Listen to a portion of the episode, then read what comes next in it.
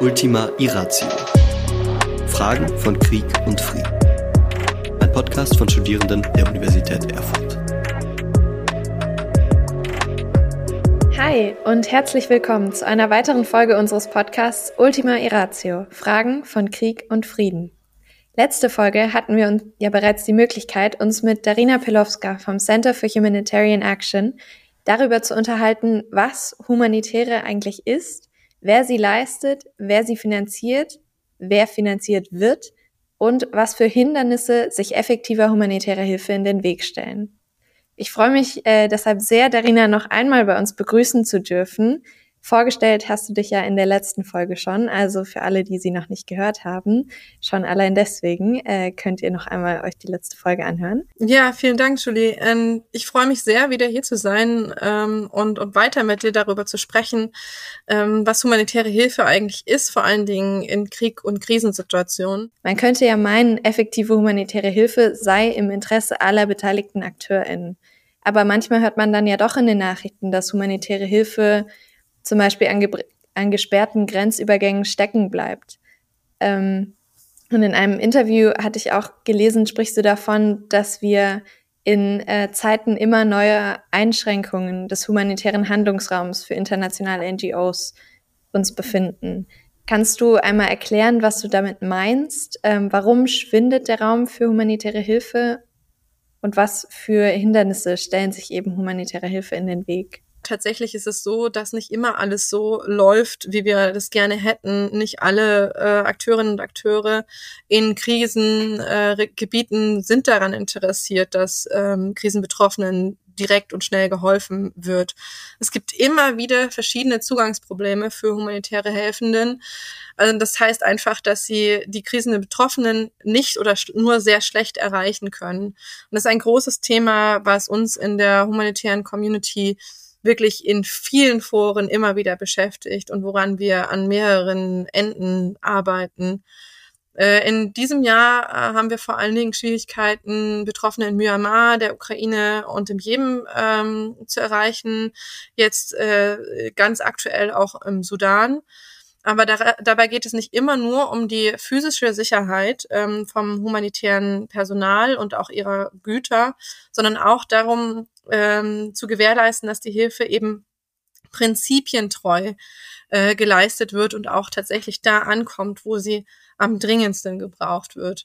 Und ich glaube, lass uns einfach mal direkt mit dem Offensichtlichen anfangen. Viele ähm, Hilfe wird eben in aktiven, laufenden Konflikt- und Krisengebieten geleistet. Und äh, da, da zu arbeiten ist nicht einfach für äh, keinen und niemanden.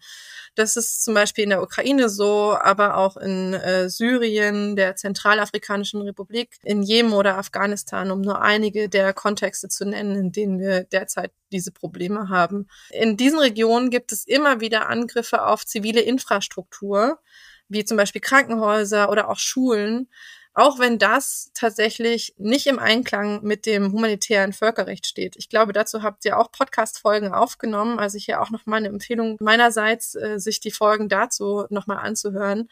Was ist eigentlich humanitäres Völkerrecht und was ist eigentlich erlaubt in einem Krieg und was nicht? Zur Erinnerung.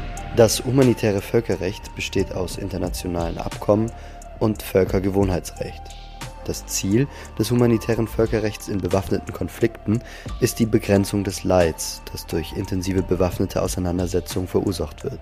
Es sucht einen Ausgleich zwischen zwei gegenläufigen Interessen, den militärischen Notwendigkeiten bei der Kampfführung und der Bewahrung des Prinzips der Menschlichkeit im bewaffneten Konflikt. Also es ist nicht erlaubt, zivile Infrastruktur anzugreifen. Nichtsdestotrotz wird es äh, ganz oft gemacht. Und das schränkt natürlich die Bewegungsmöglichkeiten auch für humanitäre Helfende ein. Ähm, die natürlich sich selbst, aber auch ihre Güter schützen müssen. Und da gibt es dann die Bestrebungen, irgendwelche logistischen Alternativen, Ausweichrouten oder sowas zu finden. Manchmal gelingt das, manchmal geht aber auch aus Sicherheitsgründen eben gar nichts mehr, weil eben Kriegsparteien selten Rücksicht auf äh, zivile Opfer nehmen, sondern eher ihre eigenen unmittelbaren Kriegs- und äh, Kriegsziele im Blick haben und da sich auch nur selten überzeugen lassen, davon abzurücken. Es gibt humanitäre Verhandlungen, ähm, das ist ein Strang, an dem wir arbeiten, in dem dann humanitäre Korridore zum Beispiel verhandelt werden, ähm, bestimmte Waffenruhen äh, oder Ruhezeiten, in denen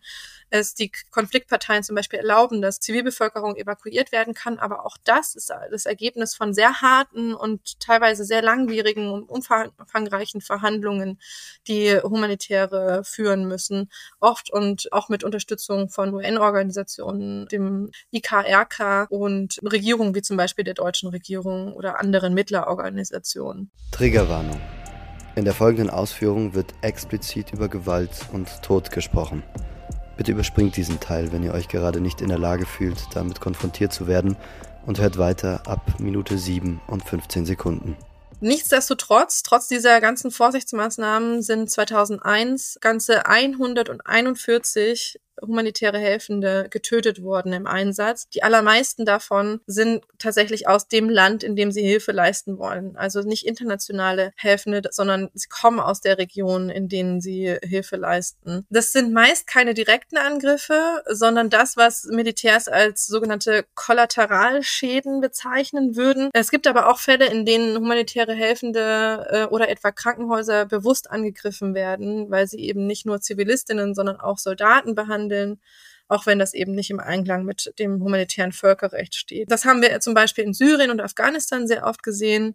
Im August 2021 wurden aber auch zum Beispiel drei humanitäre Helfende von Ärzte ohne Grenzen in Äthiopien exekutiert weil sie ein aktives Schlachtfeld nach Verletzten absuchten, denen sie eventuell helfen können. Das hatte den dortigen Kommandanten der, derart in Rage versetzt, dass er seine Leute direkt auf die Helfenden ansetzte und sie wirklich bewusst exekutieren ließ. In Kamerun wurden Ende 2021 vier Mitarbeitende von Ärzte ohne Grenze, Grenzen verhaftet, als sie zum Beispiel einen Patienten mit Schussverletzungen über einen Checkpoint hinweg in ein Krankenhaus bringen wollten. Das sind nur einige Beispiele hier von Ärzte ohne Grenzen, weil sie solche Zwischenfälle, ähm, wie sie sie bezeichnen, auch ähm, öffentlich machen und da sehr offen mit umgehen. Das machen nicht alle äh, humanitären Organisationen, auch um ihre Beziehungen mit äh, Konfliktparteien nicht zu gefährden.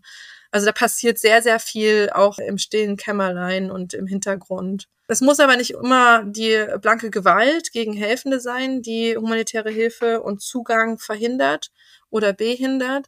Auch Diebstahl zum Beispiel kann ein so ein Grund sein.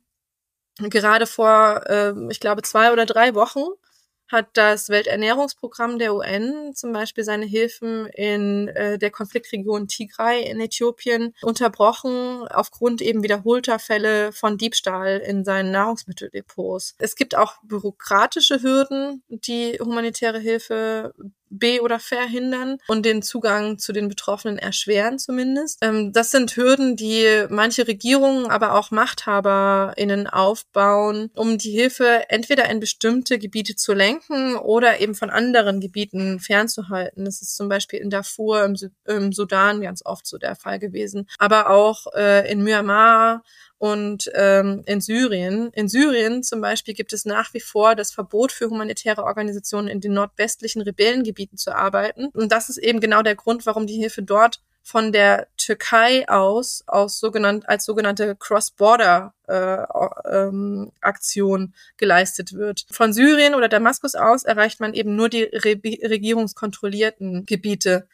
Es gibt noch ganz, ganz viele andere Hürden, die ich jetzt aufzählen könnte, die die humanitäre Arbeit verhindern. In Afghanistan zum Beispiel haben viele Organisationen ihre Arbeit niedergelegt, als die Taliban das Beschäftigungsverbot für Frauen installiert haben. Und so könnte ich ewig weitersprechen.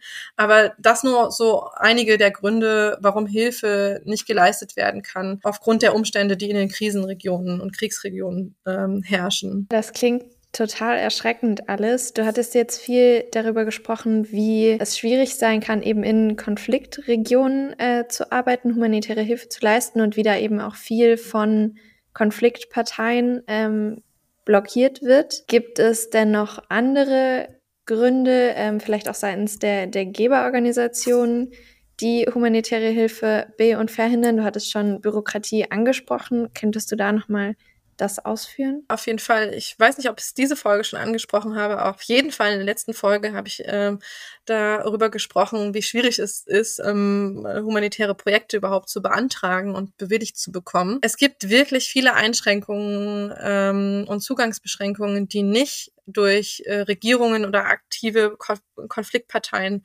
verursacht werden, sondern eben vorwiegend von den westlicher, westlichen Geberinstitutionen. Und ähm, zum Beispiel können das Maßnahmen sein, die eigentlich zur Terrorismusbekämpfung dienen oder auch allzu strenge ähm, Geberrichtlinien zur Rechenschaftslegung oder zum Berichten, ähm, wie so humanitäre Projekte eigentlich gestaltet werden und umgesetzt werden. Pauschale Sanktionen, wie beisp beispielsweise im Finanzsektor, Geschehen in Afghanistan, können es humanitären Organisationen wirklich flächendeckend unmöglich machen, Hilfsprogramme zu finanzieren. Simple Dinge wie Gehälter zu überweisen ähm, und Hilfsgüter in eine Krisenregion zu bringen oder dort in der Region zu beschaffen, wird dann nahezu unmöglich. Ähm, außerdem müssen humanitäre Organisationen alle ihre Auslagen belegen können und beweisen, dass sie den humanitären Prinzipien getreu ähm, ausgegeben wurden. Ähm, und wenn das nicht geht, weil zum Beispiel eine Organisation äh, mit einer Konfliktpartei verhandeln muss, um Zugang zu erhalten, und das hat leider auch oft gewisse Zugeständnisse ähm, zur Folge finanzieller Art oder anderer politischer Art, dann kann dieser Kontakt ähm, ähm und und diese, diese Zusammenarbeit als Förderung einer Terrorvereinigung oder einer Konfliktpartei gewertet werden. Und dann ähm, werden Mittel zum Beispiel blockiert oder müssen zurückgezahlt werden. Ein ganz anderer, simpler Fall ist, den kenne ich zum Beispiel aus meiner Zeit im Südsudan. Manche lokale Händler können schlicht und ergreifend einfach nicht lesen oder schreiben oder sie haben kein Papier, um eben nach deutschen Vorschriften rechtlich korrekte Quittungen zu erstellen. Aber nur wenn ich eine rechtlich korrekte Quittung einreiche über eine bestimmte Beschaffung, wird mir das Geld erstattet. Und all diese Unwägbarkeiten, die sich eben in so einer Krisenregion äh, wiederfinden, sind nicht immer in den äh, Finanzierungsrichtlinien, zum Beispiel vom Auswärtigen Amt, äh, berücksichtigt. Und all das behindert, dass humanitäre Hilfe ähm, in relevanten Krisenregionen äh, geleistet wird, einfach aus Angst der äh, lokalen Organisation zum einen zum Strafverfolgung und ähm, zum anderen im Zuge von einer äh, teils sehr weitreichenden Risikovermeidung. Also selbst wenn Aktivitäten theoretisch juristisch durch, durchführbar oder vertretbar wären, ähm, haben viele Organisationen, sowohl humanitäre Organisationen, aber auch private Organisationen, die, die mit diesen zusammenarbeiten, einfach Angst, in, in, in Konflikt zu geraten mit den verschiedenen Gesetzen, die es, eben gibt. Und aufgrund dieser eben Risikominimierung oder auch aufgrund eines mangelnden äh, Geschäftsinteresses, zum Beispiel von Banken, ähm, sind viele, scheitern viele Projekte, auch wenn sie eigentlich dringend notwendig wären. Und es ist mir jetzt nochmal wirklich wichtig zu betonen, also ähm, Zugangsbeschränkungen gibt es sowohl auf Geberseite als auch ähm, wirklich auf Seiten der, äh, der Konfliktparteien und äh, sowohl äh, als auch ähm, auf Seiten der humanitären Organisationen, die natürlich eine gewisse humanitäre Verpflichtungen haben, aber zum anderen auch ihre Risiken relativ gering halten wollen. Also ein komplexes Feld. Total, das hört sich äh, super kompliziert an für alle AkteurInnen, aber vor allem für die humanitär Helfenden.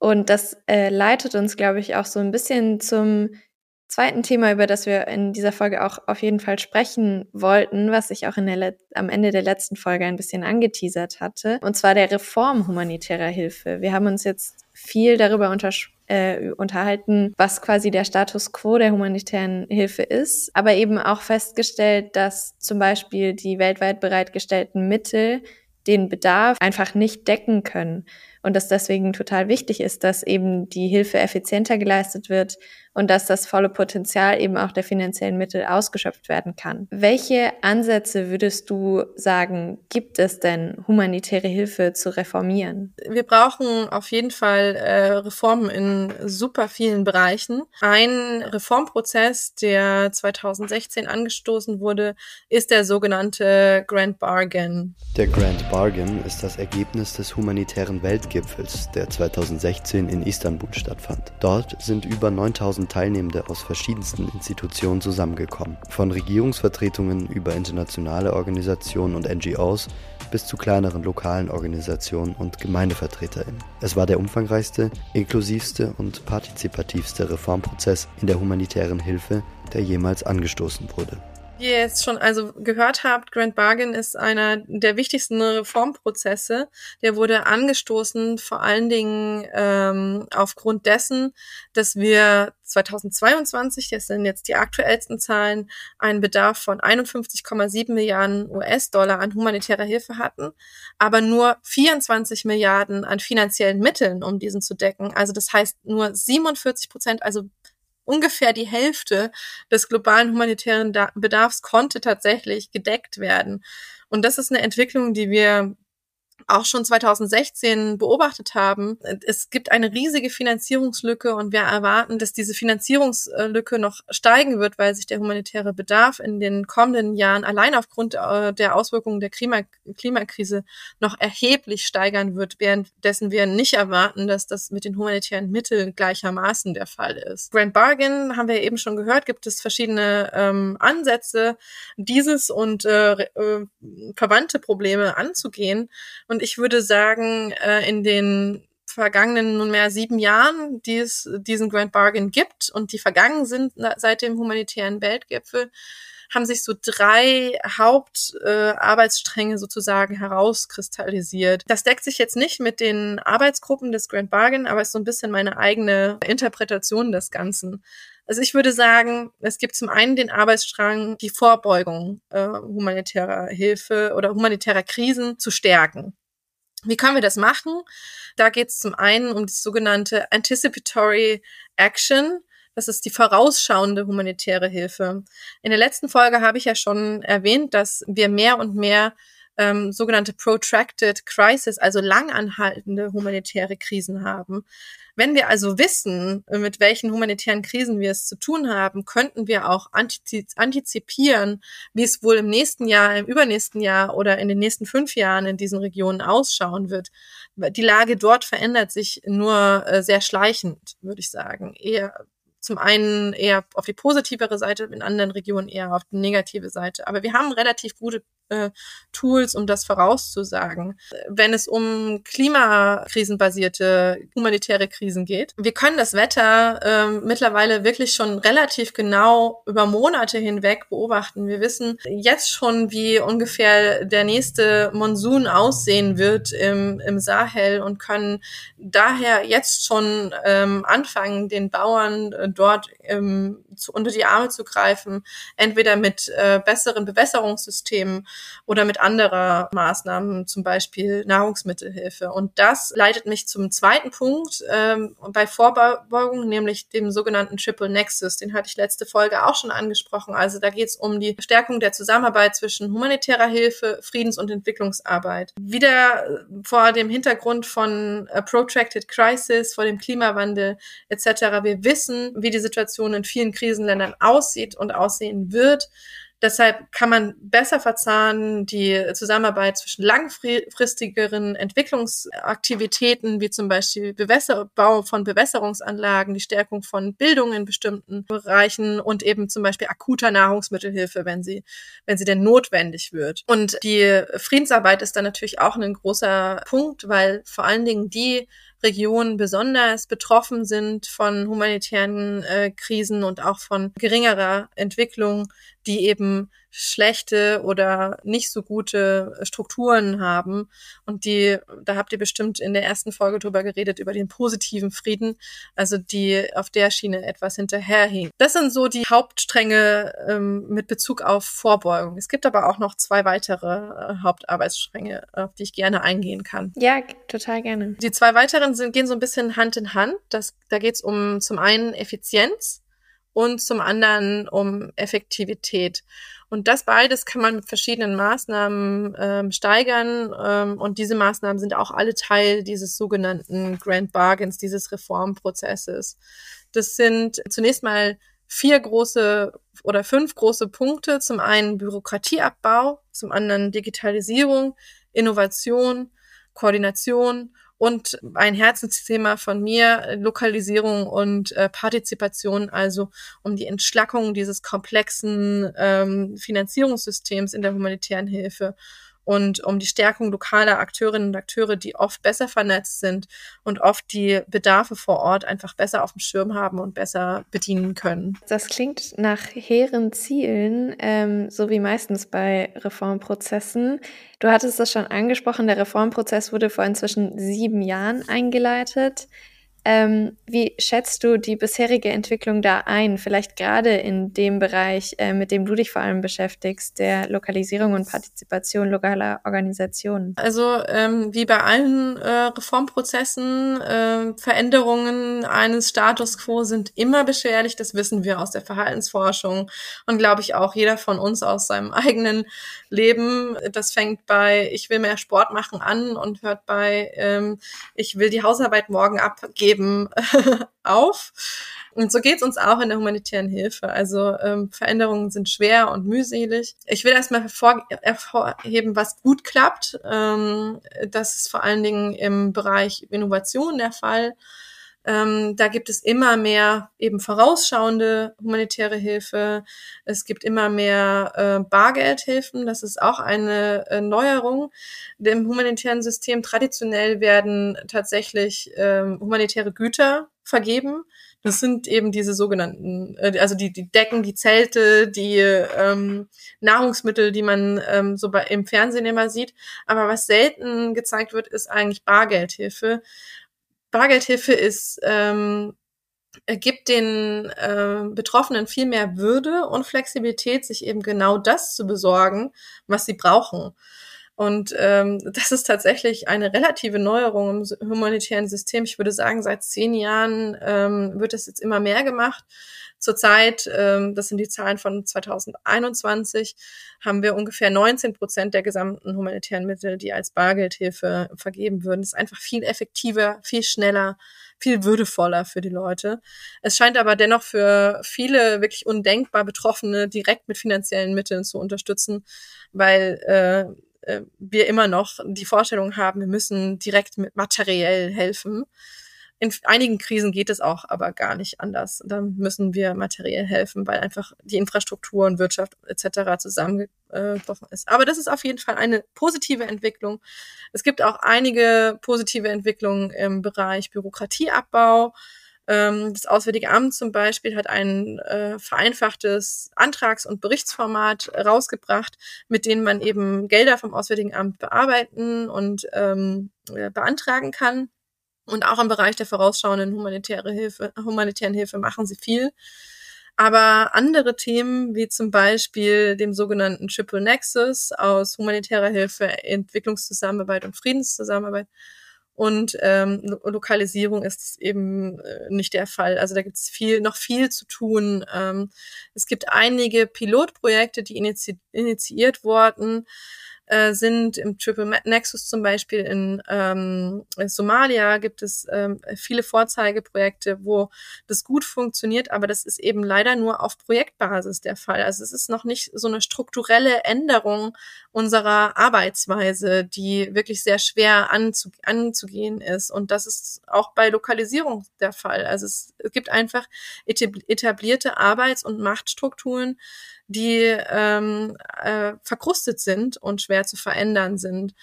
Im Bereich des Triple Nexus ähm, ist das vor allen Dingen dieses Silo-Denken auf der internationalen Ebene, weil Gelder in vielen Ministerien und auch in der UN immer noch getrennt werden zwischen prinzipienorientierter, neutraler, unabhängiger äh, humanitärer Hilfe zum einen und eher politischer ähm, ähm, Entwicklungszusammenarbeit und Friedensarbeit.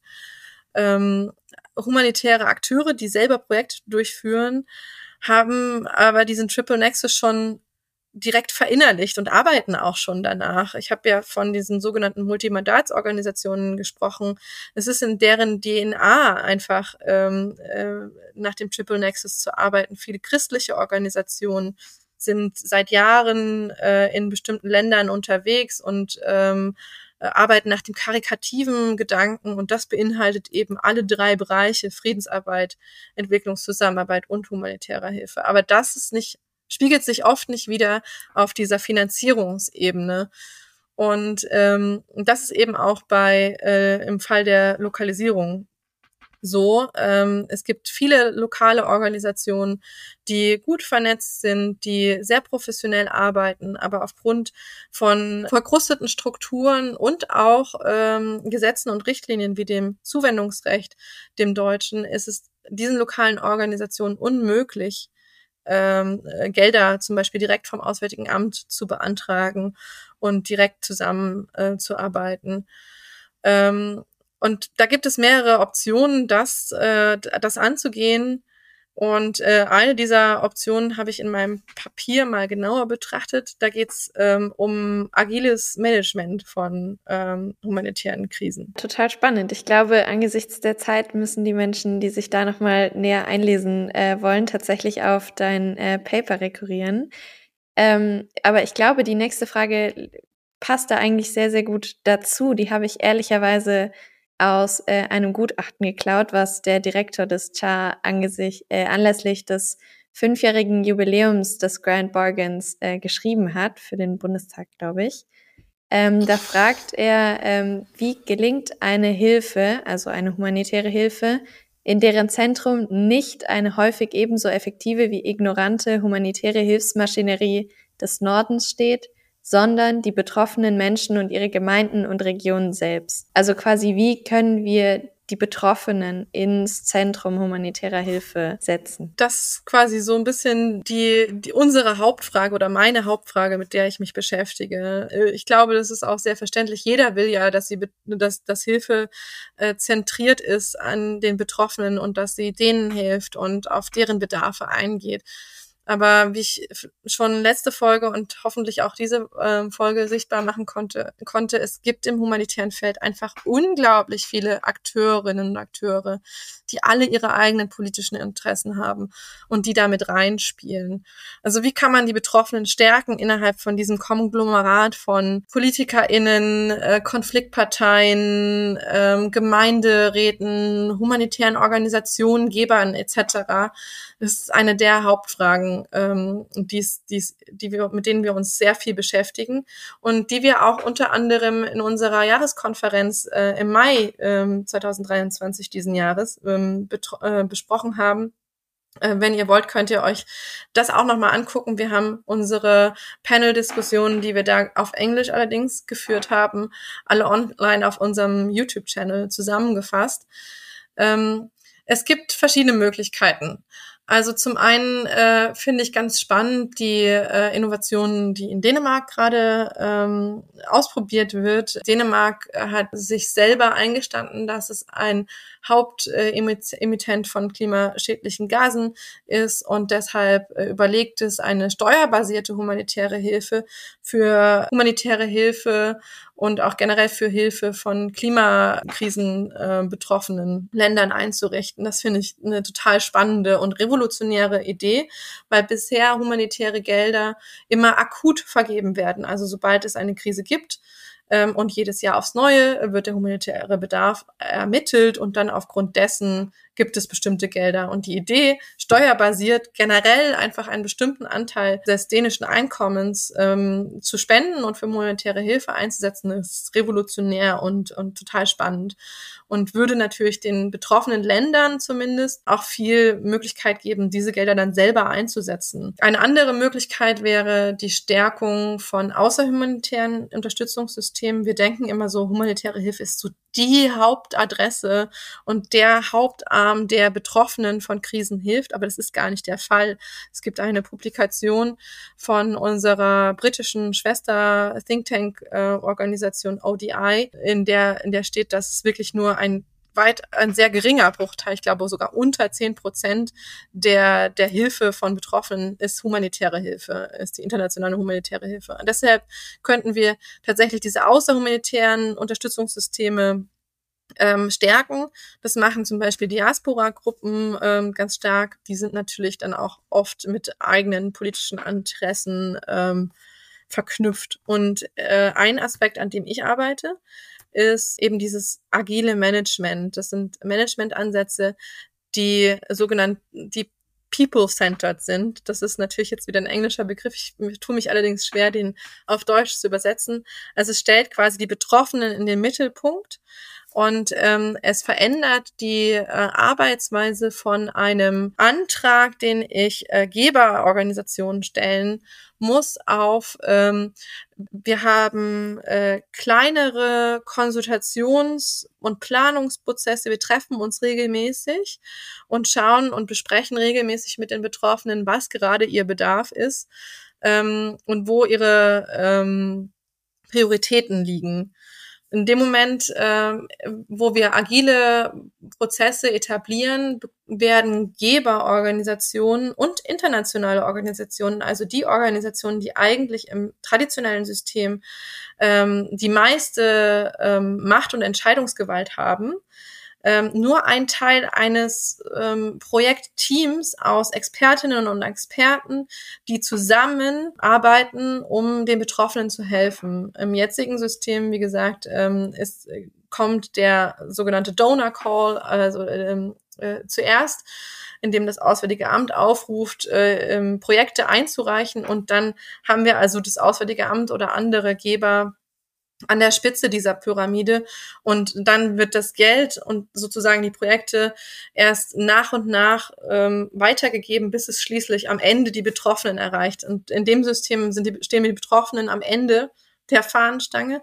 Wenn wir agiles Management ähm, äh, praktizieren, setzen wir die Betroffenen dezidiert in den, in den Vordergrund, auch wenn das heißt, dass alle, inklusive der Geberorganisationen, sich flexibel nach diesen Bedarfen richten müssen. Das bedeutet natürlich viel, einen, einen viel größeren Aufwand an Kommunikation und Abstimmung aber er bewirkt auch eine relevantere und äh, effektivere und auch eine effizientere humanitäre Hilfe, weil all diese Zwischenschritte, dieses Durchsickern der Gelder wegfällt, sondern wir ein, ein großes Team haben, das sich einmal in einem festen Zeitraum zusammensetzt und gemeinsam koordiniert, was genau äh, wie und wo äh, von wem gebraucht wird. Ja, super spannend. Ich könnte mir auch vorstellen, dass eben, also du hast es gesagt, das Geld trickelt von oben runter. Da sind ja auch total viele äh, Bürokratiekosten wahrscheinlich damit verbunden, die dann ja auch eingespart werden werden könnten. Auf Weil, jeden äh, Fall. Ja, das das wäre das wäre sehr cool, wenn das dann funktioniert.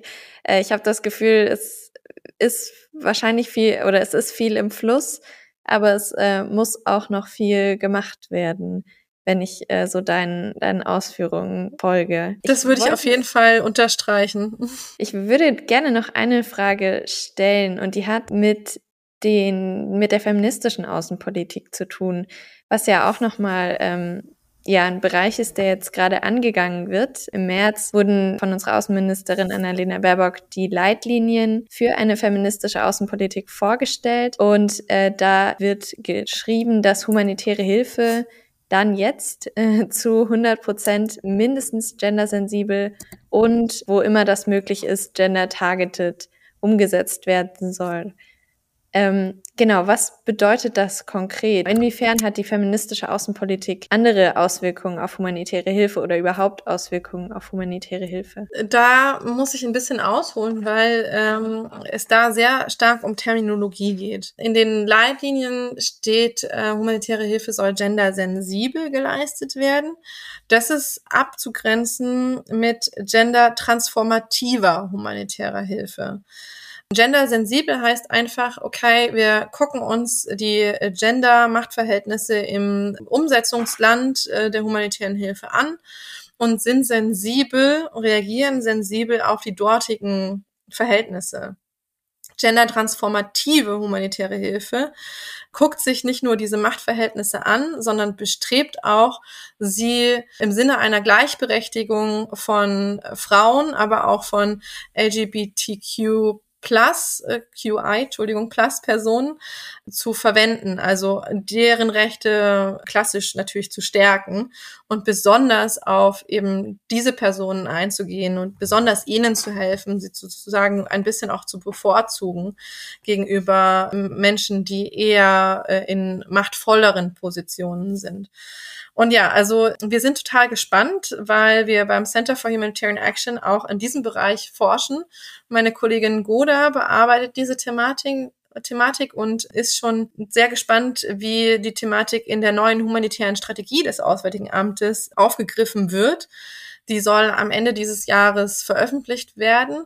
Und äh, im Kern geht es hierbei vor allen Dingen um das Prinzip der Neutralität und wie man dieses humanitäre Prinzip mit feministischen Ansprüchen vereinbaren kann.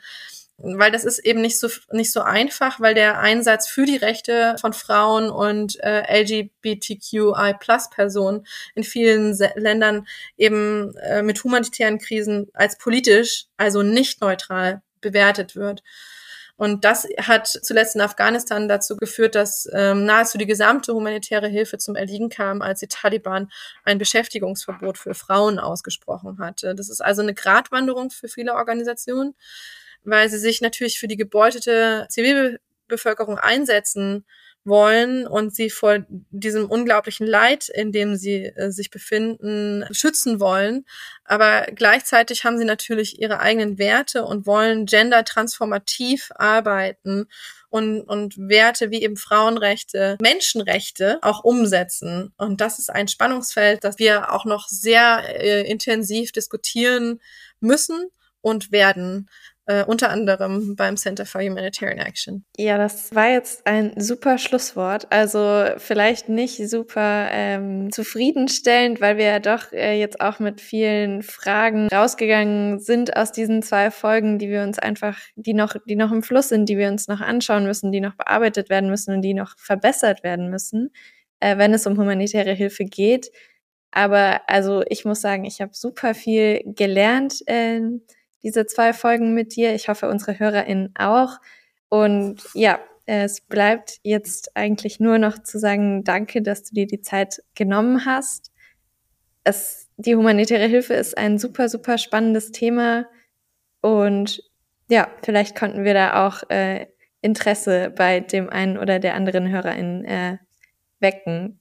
Das würde mich freuen. Das würde mich auch sehr freuen. Ähm, ich hoffe, wir konnten einen guten Einblick bieten. Wenn ihr Fragen habt oder euch noch weiter informieren wollt, dann schaut doch mal gerne auf unsere Webseite. Ähm, wir sind ein sehr kleines Team beim CHA und aber auch alle immer äh, offen, äh, Fragen zu beantworten ähm, oder auch Möglichkeiten der Zusammenarbeit zu, äh, zusammen zu erörtern. Also ich, ich freue mich schon auf die Zuschriften. Ja, das äh, kann ich bestätigen. Und das wollte ich auch nochmal sagen. Alle Links, äh, die Darina ähm, genannt hat ähm, oder die wir im Laufe des Gesprächs besprochen haben, die setzen wir euch alle in die Show Notes. Da könnt ihr auch alle nochmal nachlesen. Genau. Dann tschüssi. Ciao. Es moderierte Julia Alexandra Ackermann. Schnitt und Audiodesign Adrian Lächele. Öffentlichkeitsarbeit und Marketing Fabian Schulte und Daria Tenkhoff. Projektleiter ist Bennett Riedhoff. Konzeption und Recherche übernahmen Jana van Elk, Mireille Nassiev, Maximilian Kessler und Julia Alexandra Ackermann.